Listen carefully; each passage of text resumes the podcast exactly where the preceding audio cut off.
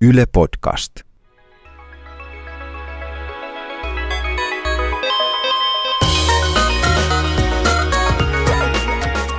Vikasietotila podcastista hyvää päivää. Saammeko käydä sisään? Kiitos, kiitos. Tällä viikolla puhumme viestinnästä ja tekstin ymmärtämisestä sekä ihmisen että tietokoneen aivoin. Haastateltavana meillä on Utopia Analytics-yhtiön toimitusjohtaja Marisanna Paukkeri, mutta sitä ennen puhumme puhuttavasta aiheesta, nimittäin sähköpostin kuolema. Ja täällä vainajaa muistelemassa ovat kriittisesti asian suhtautuva Kari Haakana. Epäilen kyllä. Ja iloisesti asian suhtautuva Panu Räty sekä minä uudelleen syntymään vakaasti uskova Olli Sulopuisto. Aloitamme podcastin pitämällä pienen hiljaisen hetken sähköpostin keksijän Ray Tomlinsonin muistolle, sillä herra Tomlinson menehtyi maaliskuussa ja hän lähetti siis ensimmäisen sähköpostin vuonna 1971 sen muistolle. Ja noin. Uhuh. Sitten siirrytään seuraavaan kysymykseen, joka on se, että kuinka monta sähköpostia teillä on inboxissanne tai inboxeissanne? Mun työ sähköposti-inboxissa näyttää olevan 8154 mailia ja sitten tuolla siviilipuolella hämmästyttävän samankaltainen luku, mutta kuitenkin eri, eli 8761. Onko ne kaikki luettuja? No ei, ne ole kaikki luettuja. Siellä on, on erilaisia vakioraportteja ja muuta, mitkä ei Niin, välttämättä... onko ne merkitty luetuiksi siis sähköpostiohjelmassa? Ei, mä en tee tolleen. Okei, okay. joo, Panu. Äh, mulla on tällä hetkellä tuossa sähköpostiboksissa 49 445 viestiä. Olen lukenut kaikki moneen kertaan ja tarkasti. Mutta onko ne kaikki inboxissa? Tuota olla inboxin. Koska mulla on siis, mulla on siviilimeilissä, joka on Gmail, niin viisi sähköpostia inboxissa. Kaikki luettu. What? No, ja siivoat ja, ja mulla on, Miksi ihmeessä sä siirrät ne sieltä Mulla on 13,4 gigaa mailia kyllä siellä, mutta niin kuin mulla on filtreitynä pois inboxista, koska mä en ole eläin, vaan niin kuin mulla on joku metodi. Ja mun... Olli, Olli, Olli, kun sä käyt Gmailia tai jotakin vastaavaa, niin löytyy kaikki sieltä. Se, että onko ne luettuja vai ei, niin sillä ei ole mitään väliä. Joo, ja mun duunimeilissä on 13 mailia inboxissa. Nekin on kaikki luettuja. Ja se, että ne on inboxissa, on oikeastaan merkki siitä, että näihin pitäisi reagoida. Että niin kuin, muuten mä oon sitten automaattisesti suodattanut ne muihin kansioihin ja 70-luvulla käytettiin sähköpostia noin Olli. Se on no totta. mä oon syntynyt vuonna 79 joulukuussa, mä oon teknisesti ottaen 70-lukulainen, joten... Niin minkä takia niitä ei voi jättää sinne? Ne on niin kuin, aivan niin kuin Kari sanoi, että ne jätetään sinne ja sieltä ne löytää. Mä en missään tapauksessa sanonut, että sä vois jättää sun inboxiin lonuamaan itä, ihan mitä tahansa. Mä vaan sanon, että mulla ei ole siellä hirvittävän paljon asioita. Koska sä oot jotenkin anaalinen, mä luulen. No se on myös osa syy tähän. Mutta siis sähköpostin mm, tuo, tuo olisi... sana tuli minunkin mieleeni. Mm. Sähköpostin olisi pitänyt kuolla tässä viime vuosina jo moneen kertaan, mutta sitkeästi se niin kuin siellä tuhansien viestien voimalla puksuttelee. Minkä takia sähköposti ei ole kuollut, vaikka mekin niin kuin jauhetaan tämän podcastin tausta-asioita Slackissa, joka on ihana semmoinen reaalinen, reaaliaikainen, mutta silti asynkroninen viestintämenetelmä, mutta silti sähköposti niin kuin latkuu. Mikä siinä on, että sitä meilistä ei päästä eroon? Mä en tiedä, pitäisikö meilistä päästä eroon. Se selvästi monessa paikassa toteuttaa jotenkin semmoista tarvetta.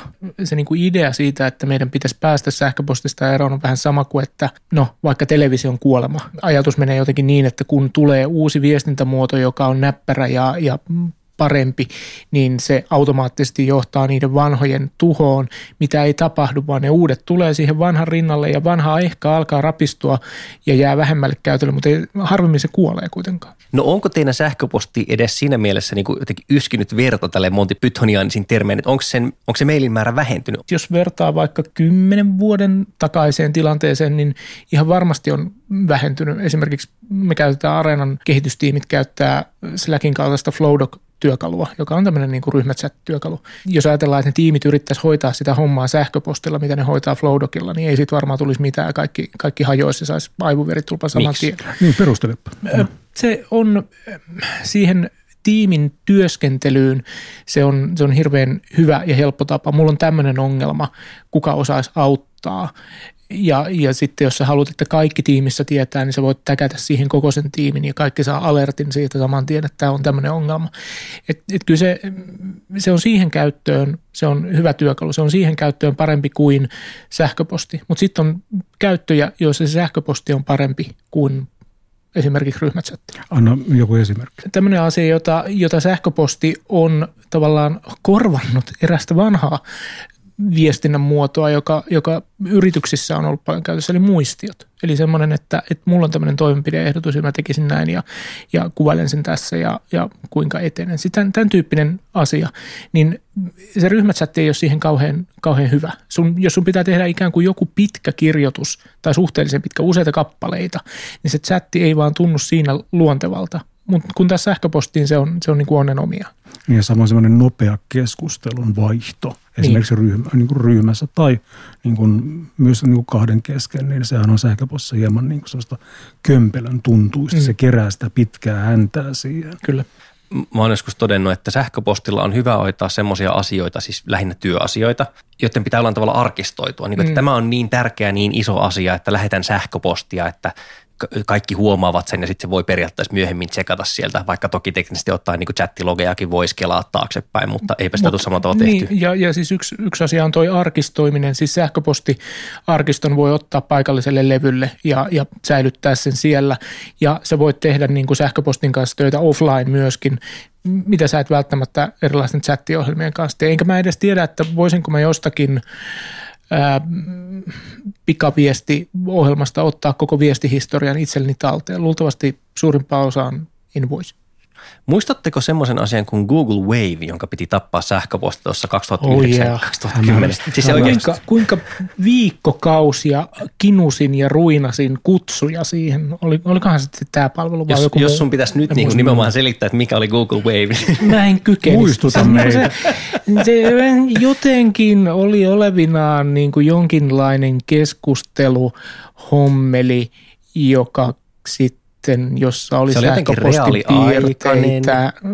Mutta ja sitten, ryhmäkeskusteluja niin, ja ryhmiä niin, ja jotain tällaista.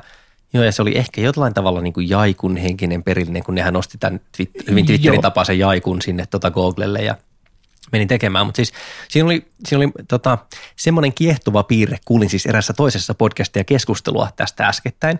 Ja siinä niin todettiin, että eräs asia, joka vaikutti siihen Wavin käyttöön negatiivisesti aika paljon, oli se, että no tämä kuulostaa siis itsestäänselvyydeltä, mutta Wavea Wave-viestejä vastaanottakseen ja niihin vastaakseen, niin piti olla sen ohjelman käyttäjä. Mm. Kun taas sähköposti on semmoinen vekotin, että se toimii kaikkialla. Ei niin kuin taida löytyä juurikaan verkkoon kytkettyä laitetta, jossa ei joku sähköpostia lukeva, vastaanottava järjestelmä pyörissä. Se on semmoinen niin kuin aikamoinen tekninen etu, jota ei varmaan niin kuin juuri millään muulla protokolla tai millään muulla tekniikalla verkkoon kytketystä tietokoneesta oikeastaan taida olla.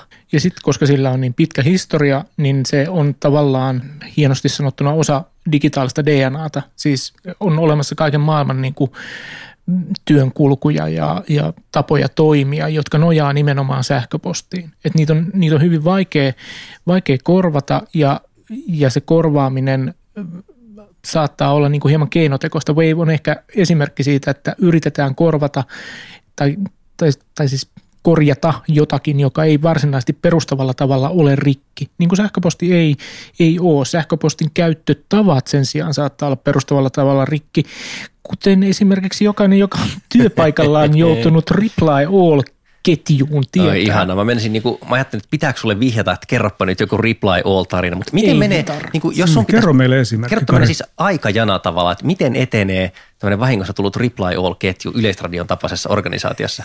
No se jossakin Yleisradion tapaisessa organisaatiossa mainitsematta. voisi mennä niin, että jostakin syystä joku ihminen lähettää suurelle ihmismäärälle jollekin listalle tai, tai kokonaiselle organisaatiolle jonkin sellaisen sähköpostin, joka, joka ei sille organisaatiolle tai ryhmälle kuulu johon sitten joku näistä vastaanottajista vastaa reply all toiminnolla, että tämä ei varmaankaan koske minua, josta lähtee semmoinen lumipallo efekti.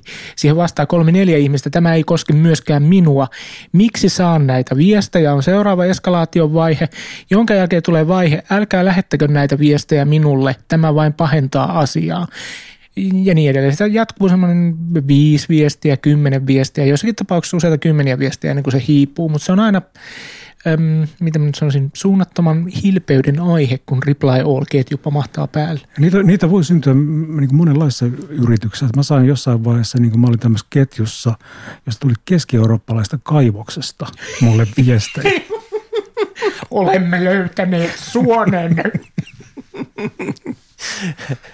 Se, tota, Keskeytyykö ne reply all-ketjut niin kuin kello neljältä tai viideltä, että sit kun ihmiset ei ole enää tietokoneen ääressä, vai niin kuin jaksaako ne näpyttää kännykälläkin vastauksen? Että... Olen mä ollut semmoisissakin, joissa, joissa niin kuin selvästi kello kahdeksan illalla tulee, niin kuin, ja siellä niin kuin pahimmassa tapauksessa tai parhaassa tapauksessa siellä allekirjoitustiedostossa on, että tämä on lähetetty hienosta älypuhelimista. Niin. Se, mitä mua on mietittänyt tuossa sähköpostissa, on tämä niin kuin tietoturvapuoli. Että sähköpostihan on kuitenkin, niin kuin, se on lähinnä niin kuin, sitä voisi tietoturvaltaan verrata suunnilleen jonkin postikorttiin. Et miksi no se on me, huonompi kuin postikortti, niin, jos tarkkaan otetaan. Niin, että miksi, miksi ihmeessä me emme kryptaa postajamme? Koska se on niin pirun vaikeaa. Siis niinku, Koska kukaan muukaan ei, ei niitä... Mä niin käytän kaikki... PGPtä, mä käytän PGPtä. Niin, mäkin käytän, mutta en, mullakin ollut niinku se PGP, tota, mun ava, julkisen avaimen saa, niin kuin on saanut vuosia, mutta et eipä ei tule kukaan, sellaisia niin se on Ei mullekaan kukaan lähetä salattua PG, Niin, nimenomaan. PGP-ohjeen niin kuin ensimmäisen sivun alalaidassa ihminen yleensä nukahtaa. Niin, siis, no se on. Se, se vaan jostain syystä sitä ei ole sillä tavalla rakennettu sisään sähköposteihin. No se, eihän siis useimmissa niin. netin perustavalla laatuisessa protokollissa ei ole juuri minkäänlaista tavallaan salausta tai turvaamista. Että sitähän se, puhuttu, että tuleeko se siltä ajalta, jolloin on tavallaan rakennettu, siis toimittu ympäristössä, jossa suunnilleen voidaan luottaa siihen, että mm. kaikki koneet verkossa ovat mm, hyvän tahtoisia. Ja sitten toisaalta myös se, että se, te, se on siis ollut teknisesti yksinkertaisempaa tehdä semmoinen systeemi ja sitten niinku sitä on paikkailtu jälkikäteen, että eihän se meili ole tavallaan mm. ollenkaan ainut näistä.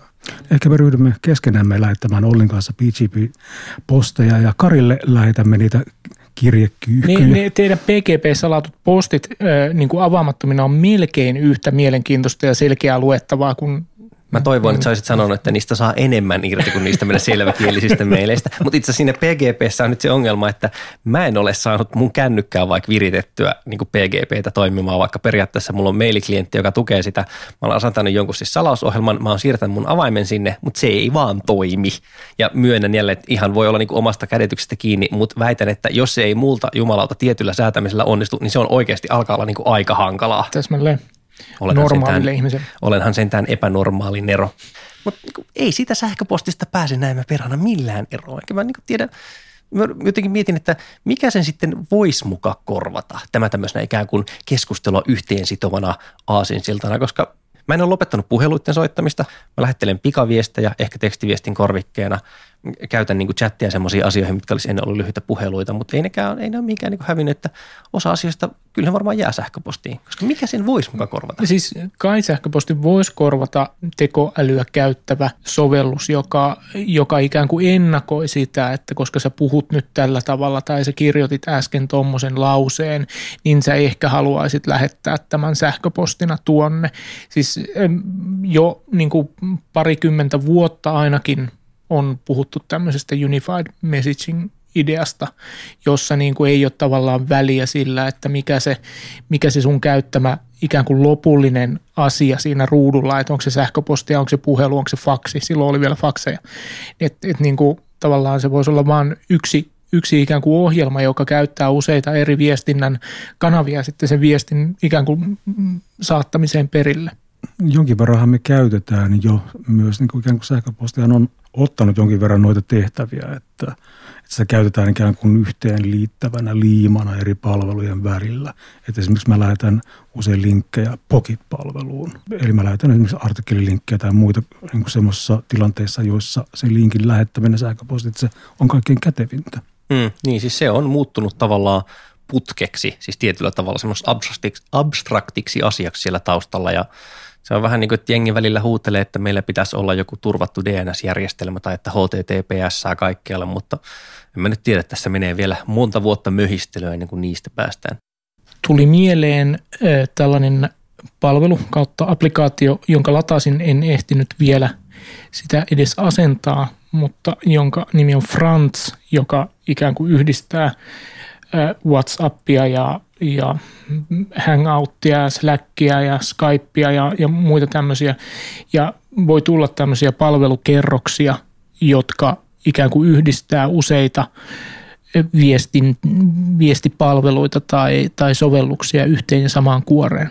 Niin, ja silloin sähköposti näennäisen paradoksaalisesti selviytyy juuri sillä, että emme ajattele käyttämämme niin. sähköpostia. Herra Jumala, livahti filosofia tipallinen mukaan, olen pahoillani. Tämä ei tule toista. se pois. Ei aforismeja tässä podcastissa. No niin, sitten siirrytään kuuntelemaan tämän viikkoisen vieraamme haastattelua. Ja Marisanna Paukkeri tosiaan kertoo meille, että minkä takia tietokoneelle suomi on välillä hieman tuskaisehkompi kieli kuin englanti. Tervetuloa Vikasietotilon vieraaksi Marisanna Paukkeri, Utopia Analyticsin toimitusjohtaja. Kiitos. Minkä takia tietokoneet ei osaa vielä esimerkiksi kääntää englanninkielistä tekstiä jollekin toiselle kielelle täydellisesti. Sillä tämähän on siis jostain skifistä niin kuin vuosikymmenien takaa tuttu unelma. Pitäisi olla triviaalia, että sanotaan kompuutterille, että ota tuosta iso englanninkielinen tekstimassa ja käännä se mulle virhettömästi kielelle suomi. Minkä takia tämä ei onnistu? Mikä tekee kielen ymmärtämisestä ohjelmoinnille algoritmille hankalaa? Isoin ongelma on se, että tietokoneella ei ole samaa ymmärtämystä maailmasta kuin meillä ihmisillä. Se ei näe, mitä ympärillä tapahtuu, se ei kuule, mitä ympärillä tapahtuu. Ainut, minkä perusteella se pitää pystyä tekemään, se data, mitä sillä on käytössä, niin on ainut, mistä se pystyy sitä tekemään. Joten esimerkiksi kun ihmisellä on ihan selvää se, että omenat tippuu puusta alaspäin, niin kone ei tiedä tällaista asiaa ollenkaan. Tai ihmisellä on selvää, että joku esine on kova ja toinen on pehmeä, niin kone ei ole ikinä kuullutkaan sitä, jos siellä datassa ei ole määritelty tätä erikseen se datan määrä, mitä se kone pääsee käsittelemään, kun se tekee esimerkiksi konekäännöstä, niin on niin pieni verrattuna siihen, mitä ihminen pystyy käsittelemään omissa aivoissaan ja mitä se on oppinut koko elämänsä aikana, kymmenien vuosien aikana parhaimmillaan. Se on vaan paljon suurempi. Eikö niin, että suomi on yksi vaikeimmista kielistä tämmöiseen automaattiseen tekstianalyysiin? Kyllä. Ja mistä tämä johtuu? Pääasiassa siitä, että suomen kielen sanat taipuvat niin paljon. Ja toinen syy on toki se, että suomen kielessä käytetään paljon yhdyssanoja. Ja tämä on sitten ihan päinvastoin kuin englannin kielessä, jossa ei paljon taivuteta eikä käytetä yhdyssanoja. Mutta mikä siinä yhdyssanassa on siis tietokoneelle niin hankalaa, että jos mä sanon, että, tai kirjoitan sanan linja-auto, niin eikö se jotenkin osaisi katsella, että kokeilla ikään kuin pilkkoa sitä moneen eri palaseen. Tuossa on linja, tuossa on auto ja yhdessä ne tarkoittaa jotain. Joo, toi esimerkki varmaan niin onnistuukin, mutta sitten kun on vaikka sellainen sana kuin ää, Riitta Liisallekin, han, kohan, niin sulla on siellä se Riitta ja Liisa, mitkä sun pitäisi bongata, mutta se väärästä kohden pilkkominen on se, mikä tulee usein vastaan. Suomen kielessä sitä tapahtuu paljon. Ää, esimerkiksi se Riitta Liisalle, han, kohan, niin siinä on sitten paljon päätteitä, jotka on tosi vaikea erotella toisistaan tämmöisillä perinteisillä sääntöpohjaisilla järjestelmillä.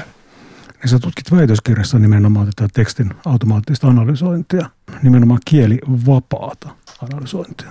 No se lähtökohta oli se, että voisiko tehdä sellaisia algoritmeja, jotka toimisivat muulloinkin kuin vain tietyllä kielellä ja tietyssä domeinissa. Useimmat NLP tai Natural Language Processing, eli luonnollisen kielen käsittelymenetelmät, niin ne toimivat tietyllä aihealueella, esimerkiksi säätiedotukset tai lääketieteelliset mm, tekstit. Mutta sitten jos sama algoritmia yrittää käyttää jossain muu, muussa aihepiirissä, niin se ei enää toimikaan.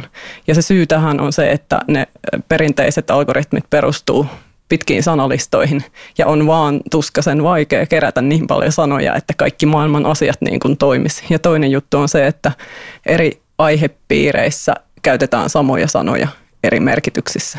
Joten voi olla jopa mahdollista, minä en tiedä onko, mutta voi olla mahdollista, että se ei ole edes mahdollista ratkaista säännöillä sitä niin kuin domain riippumattomuutta samalla kuin kieliriippumattomuutta. Siis mä muistan lukeneeni joskus varmaan Google Translatein yhteydessä tästä ekan kerran, että tajuttiinkin, että okei, entäs otettaisiin semmoinen lähestymistapa, että meillä on valmiiksi käännettyjä tekstejä iso nippu. Ne taisi käyttää jotain tyyli YK virallisesti käännettyjä pöytäkirjoja. Ja sullahan oli tota Euroopan parlamentin tämmöisiä virallisesti käännettyjä matskuja. Eli Kyllä. onko se lähestymistapa silloin suunnilleen se, että no niin, tietokone, luepa tästä nyt monella kielellä nämä materiaalit ja päätä itse ikään kuin millä tavalla ne ovat yhteen sopivia? Joo, siinä on se ajatus, että ihminen osaa kuitenkin sen käännöksen tehdä oikein. Riippumatta siitä, mitkä ne säännöt on, miten se ihminen on sen tehnyt, niin katsotaan, mikä on se lähdejuttu ja mikä on se niin kuin tavoitekäännös. Ja tietokone tekee jonkinlaisen mallin itse, että miten ne mäppäytyy, miten erilaiset asiat niin kuin kääntyvät toisikseen. Ja olisiko siitä 50 vuotta, kun tämä oli se niin kuin paras malli, mitä oli käytössä. Mutta nyt sitten sen jälkeen on siirrytty hybridimalleihin ja löydetty parempia algoritmeja, nopeampia algoritmeja, jotka pystyy laskemaan paljon enemmän asioita kuin viisi vuotta sitten. Mihin tota, näitä esimerkiksi tilastollisia niin NLP-menetelmiä niin sovelletaan onnistuneesti? Jos puhutaan konekäännöksestä, niin sellaisessa tilanteessa, kun ei tarvitse saada täsmällisesti oikeaa käännöstä esimerkiksi ihmiselle luettavaksi, vaan kone vaikka lukee sen tuloksen ja käyttää sitä tulosta johonkin muuhun asiaan, esimerkiksi hakuun silloin tällaiset tilastolliset mallit toimii. Mutta tota, konekäännös on yksi hankalimmasta päästä olevia asioita yleisesti tässä mallinnuksessa, että muita asioita on paljon helpommin tehdä. Tästä mä olinkin just kysymässä, että siis teidän firmalla on siis automaattinen moderointituote, että kun sille annetaan foorumi, niin sitten se katsoo sieltä, että tämä ei ole nyt sellainen viesti, joka pitäisi päästää läpi. Mitä se oikeastaan sieltä siis etsii, se moderointituote vaikka? Se etsii sellaisia piirteitä, jotka kuvaa hyväksyttävää tekstiä ja sellaisia piirteitä, jotka kuvaa sitä tekstiä, joka ei ole hyväksyttävää tällä kyseisellä keskustelupalstalla. Onko sekin siis koulutettu sitten jollain lähdemateriaalilla ikään kuin annettu sille, että lue 10 000 viestiä tästä hyviä ja huonoja? Kyllä, sen pitää nimenomaan jokaista viestiä tietää, että onko se moderoitu pois vai onko se ollut hyväksytty ja julkaistu siellä keskustelupalstalla. Siis mua kiinnostaa tässä se, että, että mitä ikään kuin me tiedämme siitä mustasta laatikosta, joka se algoritmi on. Että okei, sanotaan nyt vaikka niin, että minä kirjoitan suomi24.fiihin viestin, jossa mä ironian keinon sanon muille, että ne on typeriä ääliöitä. Kehun niitä vaikka, että voi kun kaikki keskustelijat täällä ovat tosi nättejä. Nyt kaksiosainen kysymys, joka on paha. A. Voisiko se teidän vekotin tajuta sen, että mä oon ilkeily muille? Ja B. Onko se siis ymmärtänyt ironiaa vai onko se niin käyttänyt jotain todella mystistä tietokoneälyä, joka niin muista piirteistä on kyennyt päättelemään, että tällaisen viestin, joka on ollut useampi kuin yksi sana, että, että sen tarkoitus on ollut olla ei-hyväksyttävä ja loukkaava? Joo, tämä jälkimmäinen oli oikea vastaus, että ironia on sinänsä tosi vaikea tunnistaa, mutta yleensä ironia esiintyy tietyssä kontekstissa. Siinä on muun tyyppistä asiaa, joka voikin olla sitten helpompi tunnistaa. Ja tässä tapauksessa niin ei ole syytä lähteä mallintaa ironiaa sellaisenaan, vaan kun tavoite on saada se epäasiallisuus sieltä irrotettua hyväksytyistä viesteistä, niin se tehdään muilla keinoilla, muilla mystisillä, todella monimutkaisilla keinoilla, mutta sellaisilla, millä se ratkaisu saadaan löydettyä. Konehan on hyvä laskemaan tosi monimutkaisia juttuja, joten sille vaan annetaan hirvittävän ison määrä dataa. Se muistaa kaiken toisin kuin ihminen ja pystyy sen perusteella mallintaa, että mikä on ok ja mikä ei. Jos mä oikein, oikein ymmärsin, niin se toimii niin, että se järjestelmään ladataan ensiksi niin kuin suuri määrä ikään kuin ihmismoderaattorien poistamia viestejä. Se kone oppii niistä tunnistamaan piirteitä, joiden perusteella niitä viestejä on poistettu. Mutta sen lisäksi siihen liittyy niin kuin – siihen seulontaan niin kuin lähetysaikaa ja nik, käyttäjän nikkiä ja IP-osoitetta ja tämän tyyppisiä. Joo, kaikkia tietoa, mitä ihmismoderaattori käyttää siinä päätöksenteossa, että hylätäänkö tämä viesti, niin se sama tieto täytyy antaa koneelle, koska jos ihminen on käyttänyt jotain muuta tietoa kuin mitä koneelle annetaan, niin eihän kone sitten voi tehdä perässä sitä samaa asiaa. Eli käytetään muutakin kuin tekstiä. Mä luin teidän sivuilta, että se pystyy tunnistamaan noin niin kuin neljä viidestä, viidesosaa ikään kuin epäilyttävistä viesteistä. Millä perusteella tai minkälaisia ovat ne ominaisuudet niissä viesteissä, joita se ei tunnista? Joo, siis siellä meidän nettisivulla itse asiassa sanotaan, että se kone tietää, että nyt mä en osaa ja se laittaa manuaalikäsittelyyn ne, mitkä on vaikeita. Eli yleensä ne on sellaisia tilanteita, tilanteita, kun tulee aivan uuden tyyppistä tekstiä. Esimerkiksi tulee aivan uusi uutisaihe, jossa ei ole aikaisemmin edes ihmismoderaattorit eivät ole sopinut, että miten, miten tällainen moderoidaan, mikä tässä tilanteessa on ok ja mikä ei. Tuommoisissa keskustelupalstoilla toi keskustelun aiheet muuttuu tosi paljon, niin tällainen niin kuin ihmisen moderointi on tosi tarpeellista, koska me saadaan sitten uutta opetusdataa sille uudelle, äh, niille uuden tyyppisille keskusteluaiheille. Eli oppii ikään kuin koko ajan. Niin kuin, Lisää, joo, kyllä. Joo, joo. Onko noin miten sitten, mm, niin kuin sä aikaisemmin käytit termiä domain specific, että voisiko jatkoaika.comin lätkäfoorumilla niin kuin opetetun mallin tavallaan siirtää vaikka – no futisformi on liian lähellä, mutta en tiedä johonkin vauva.fiihin. Vai olisiko niin kuin ikään kuin, onko ne keskustelijat niin erilaisia, onko ne aihepiirit niin erilaisia, että sitten se malli ei kuitenkaan hyödyttäisi mitään, vaan se olisi pakko joka tapauksessa kouluttaa alusta asti uusiksi? Se moderaattorituote, niin se koulutetaan jokaiselle sivustolle erikseen. Eli siinä on ideakin, että jokaisella sivustolla on oma moderointilinja, joten me halutaan sitä moderointilinjaa niin kuin ylläpitää. Ja voisi periaatteessa laittaa toisella sivustolla olevan moderaattorin käyttöön eri aihepiirin sivustolle, mutta ei se kovin hyvin toimi. Tietysti siihenkin on omat temppuunsa, mutta en mä sillä lähtisi liikkeelle. No mihin muun tätä koneoppimista voisi käyttää, että kun keskustelupalstojen siivoamiseen? Joo, siis analytiikka on siitä ihan mahtava alue, että sillä voi tehdä ihan mitä vaan. Jos on hirvittävän määrä dataa asiakkaista, omista tuotteista, sosiaalisesta mediasta keskusteluja, niin analytiikka on se keino, millä sitä dataa pystyy hallitsemaan. Ja sen jälkeen voidaan näitä koneoppimisalgoritmeja ottaa siihen käyttöön. Ja se, mitä niillä pystyy tekemään, niin se on paljon enemmän kuin mitä ihminen pystyisi tekemään sille datalle itse ilman algoritmien apua, koska ihminen ei pysty muistamaan ja ihminen ei pysty nopealla vauhdilla selvittämään, että mitkä kaikki asiat esimerkiksi korreloi keskenään. Kone on taas just siinä tosi hyvä. Ja mitä toi käytännössä tarkoittaa, niin esimerkiksi jos on tekstidataa, niin sähköpostiviestejä voi edelleen, edelleen ohjata käsittelijälle firman sisällä. Jos ne on vaikka asiakaspalveluun tulevia sähköpostiviestejä, niin ne voi ohjata sille, jolle tämä aihepiiri kuuluu, vaikka ei olisi tarkkaan määrittely asiakas siinä viestissä, että mi, mi, mitä tämä koskee. Ää, se, mi, kuinka paljon analytiikalla pystyy tehostamaan tavallisen yrityksen tavallisia toimintoja, niin se on jotain ihan mieletöntä. Ja sen takia mä tykkään tästä alasta niin hirveästi, koska, koska näitä voi käyttää ihan millä tahansa alalla, lääketieteessä, bisneksessä, asiakaspalvelussa, IT-puolella, niin kuin mitä tahansa pystyy tekemään näillä työkaluilla. Mä haluaisin vielä loppuun sitten lyhyesti palata tähän, mistä aloitettiin, siis siihen kieliriippumattomuuteen. Nimittäin mä joskus miettinyt, että, että jääkö erilaiset automaattiset kielenprosessointijutut Suomessa automaattisesti vähän jälkijunaan johonkin englantiin verrattuna. Siis englannin puhuja on enemmän, siellä on niin enemmän firmoja, enemmän rahaa, siellä on enemmän tutkimusta.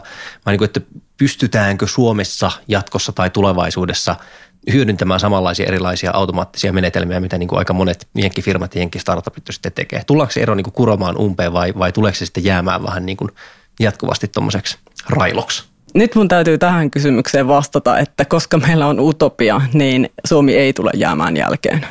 Ja myöskään muut pienet kielet ja alueet, jotka on muuta kuin englantia, niin ei tule jäämään jälkeen, koska me tehdään sellaisia algoritmeja, millä pystyy myös muulla kuin englannin kielellä – ratkomaan asioita ja ne on muuten todella hyviä verrattuna myös niihin englannin kielen asioihin. Se on totta, että englanninkielisellä kielialueella on paljon, paljon tämmöisiä niin kuin ontologioita, sanakirjoja, kaikkia mitä voi hyödyntää. Englannin kieli on helppo, joten on helpompi tehdä kaikenlaisia juttuja. Mutta tuota, mikäli se minusta riippuu, niin Suomi ei tule jäämään jälkeen. Tämä on hyvä vastaus, kyllä. Marisanna Paukkari, paljon kiitoksia vierailusta Vikasietotilassa. Kiitos Marisanna. Kiitoksia. tila, vikasieto tila on nimemme. Ja näin podcastin lopuksi kerromme teille, miten kannattaa ravistaa Martiinit. Ensimmäisenä Martiinin ravistusohjeita antaa Panu Räty, jolla on hyödyllinen ohjelmistovihje. Kyllä, tällä viikolla mä suosittelen Sparkle Share-nimistä ohjelmaa. Se on tota, tämmöinen henkilökohtainen avoimen lähdekoodin pilvisovellus. Eli tämmöinen henkilökohtainen Dropbox ehkä. Et se käyttää tiedon tallentamisen gittiin, jonka vaikeudesta Olli on vikasietotilassa puhunut. Mutta SparkleShare on kuitenkin tota helppokäyttöisyydeltään verrattavissa pikemminkin Dropboxiin. Ja sillä voi tehdä hyvin samankaltaisia asioita, eli backuppeja ja synkronoida eri koneita. Se ei sovi niinkään tämmöisen koko koneen backupiin, mutta sitäkin paremmin tämmöisiin jatkuvasti muuttuviin projektitiedostoihin, niin kuin koodiin tai muuhun tekstiin tai eikä kuvaan kuvan käsittelyyn erityisesti tässä on se, että se tuottaa niin kuin helppokäyttöisen versiohistorian, niin sä voit palata mihin tahansa pisteeseen sen tiedoston tallennetussa historiassa. Ja tämmöinen oma pilvipalvelun etu on siinä, että käyttäjällä on niin kuin täysi kontrolli siihen omaan tietoon. Että Sparkle Sharing käyttöön tarvitaan virtuaalipalvelin tai vaikka GitHub. Mä itse käytän tämmöistä omaa pientä palvelinta. Ohjelma on ilmainen ja asiakasohjelmat on tarjolla OS X lisäksi Windowsiin ja Linuxiin. Linux mainittu. No Joku niin. päivä unelmoin vielä vikasietotilasta, jossa Linuxia ei mainita. Sellaista päivää saamme odottaa. Mutta se ei kuitenkaan ärsytä minua tällä viikolla internetissä. Tällä viikolla internetissä minua ärsyttävät sivustot, jotka kalastelevat sähköpostiosoitettani tavalla tai toisella. Siis ei välttämättä vihamielisesti, mutta kun sähköpostilistoista on tullut jotenkin uusi juttu, niin jumaliste, että maailma on täynnä saitteja, jotka pyytää, että hei, kertoisitko sähköpostiosoitteesi? Se voi olla joko niin kuin muodossa, että saat ladata tästä tämän hyvän seminaaripaperin, kun kerrot sähköpostiosoitteesi, tai että tykkäsitkö tästä blogauksesta, kerropa sähköpostiosoitteesi, niin saat tiedon myös myöhemmin tulevista jutuista. Tässä on tapahtunut semmoinen yhteismaan tragedia, että joku huomasi, että se toimii hyvin, ja nyt kaikki rupesi tekemään sitä, ja sitten siitä onkin tullut sen takia ärsyttävyyden tuolle puolelle mennyt temppu, joka ei enää ihan hirveästi aina nappaa, että aika silleen ajattelematta painan ruksia niihin laatikoihin, että ei todellakaan kiinnosta antaa mitään oikeaa sähköpostiosoitetta sinne. No minkä osoitteen annat? Vanu.rätyöt. Mä ajattelin Haakana, mutta tota, tämä, selittää, mutta, mutta, tämä selittää kaikki ne dildomainokset. Mites Kari Haakana, oliko sulla jotain semmoista luettavaa kautta, katsottavaa kautta muuten opiksi käypäistä? The Register-nimisen äh, britti tietotekniikkajulkaisun juttu, jossa jaetaan palkinnot erilaisille sähköpostien allekirjoitustiedostoille. Siellä Onko siellä klassikko ajattele luontoa ennen kuin tulosta? Täällä on useita kategorioita. Täällä on muun muassa pisin allekirjoitustiedosto, eniten niin kuin poliittisesti korrektein allekirjoitustiedosto, käsittämättömin allekirjoitustiedosto, koska siis tämä, tämä kumpuaa tietysti siitä, että siihen aikaan kun sähköposti vasta iski itseään läpi tämmöisenä bisnesvälineenä, niin yritykset velvoitti enemmän tai vähemmän velvoitti työntekijöitä varustamaan sähköpostiviestinsä semmoisella allekirjoitustiedostolla, jossa kerrottiin usein, että, tämä on sähköposti ja tämä nyt on vähän epävirallista ja älä nyt luota tähän ja, ja jos olet saanut tämä erehdyksessä, niin tuhoa tämä heti, mitä kukaan ei tee, mitkä kai niin kuin osittain kumpusi yhdysvaltalaisten pörssiyhtiöiden erilaisista niin kuin laillisista velvoitteista. Mutta ne on joka tapauksessa hauskoja, niitä näkee edelleen. Ihmiset varustaa käsittämättömillä disclaimereilla sähköpostia, mutta tämä on, on hyvä kokoelma, tässä on, tässä on paljon, paljon hauskaa. Mikä oma se on? Mulla on vaan niin kuin eri tavat, jolla mut saa kiinni. Mikä on sinänsä järjetöntä, koska hei, mut saa kiinni sähköpostilla. Niin, et, mit, niin, niin, tai juoksemalla alasti Helsingin kadulla juhannusyönä. Niin, niin esimerkiksi. Katsomalla peiliin samaan aikaan. Ja juhannustaikojen ihanasta maailmasta vikasietotila tässä nyt vetää narut nippuun ja kattoon ja ei hyppää niistä roikkumaan, koska se olisi jotenkin ihan kamalan morbidia. Sen sijaan me toivotamme kaikille ihanille kuulijoillemme, eli siis juuri sinulle. Paljon kiitoksia siitä, että jaksoit jälleen kerran kiinnostua tästä aiheestamme ja muistutamme, että meidät löytää esimerkiksi Yle Areena-nimisestä asiasta. Näin on Areenassa. Voit kuunnella tämän podcastin, jota juuri nyt kuuntelet. Tämä on todella jännittävää niin ristiriitasta. Mind blown. Kyllä. Ja äh, Areenassa voit myös tilata tämän äh, podcastin omaan podcast-ohjelmaasi tai merkitä sen Areenassa suosikiksi, jolloin saat Areenassa ilmoituksen aina, kun uusi jakso ilmestyy. Meillä voi laittaa sähköpostia osoitteella vikasietotila.yle.fi ja Twitterissä meidät tavoittaa hashtagillä vikasietotila. Ja jos podcastin tässä vaiheessa vielä mietit, että mitähän siellä iTunesissa voisi tehdä, niin no kuuntelepa kaikki edelliset jaksot ja kerron siellä, mitä siellä voisi tehdä. Noin muuten totean, että tämän taustamusiikin, joka juuri soi, on säveltänyt Juha Jaakkola ja Vikasietotila sanoo kiitos seuraavaan kertaan. Hei.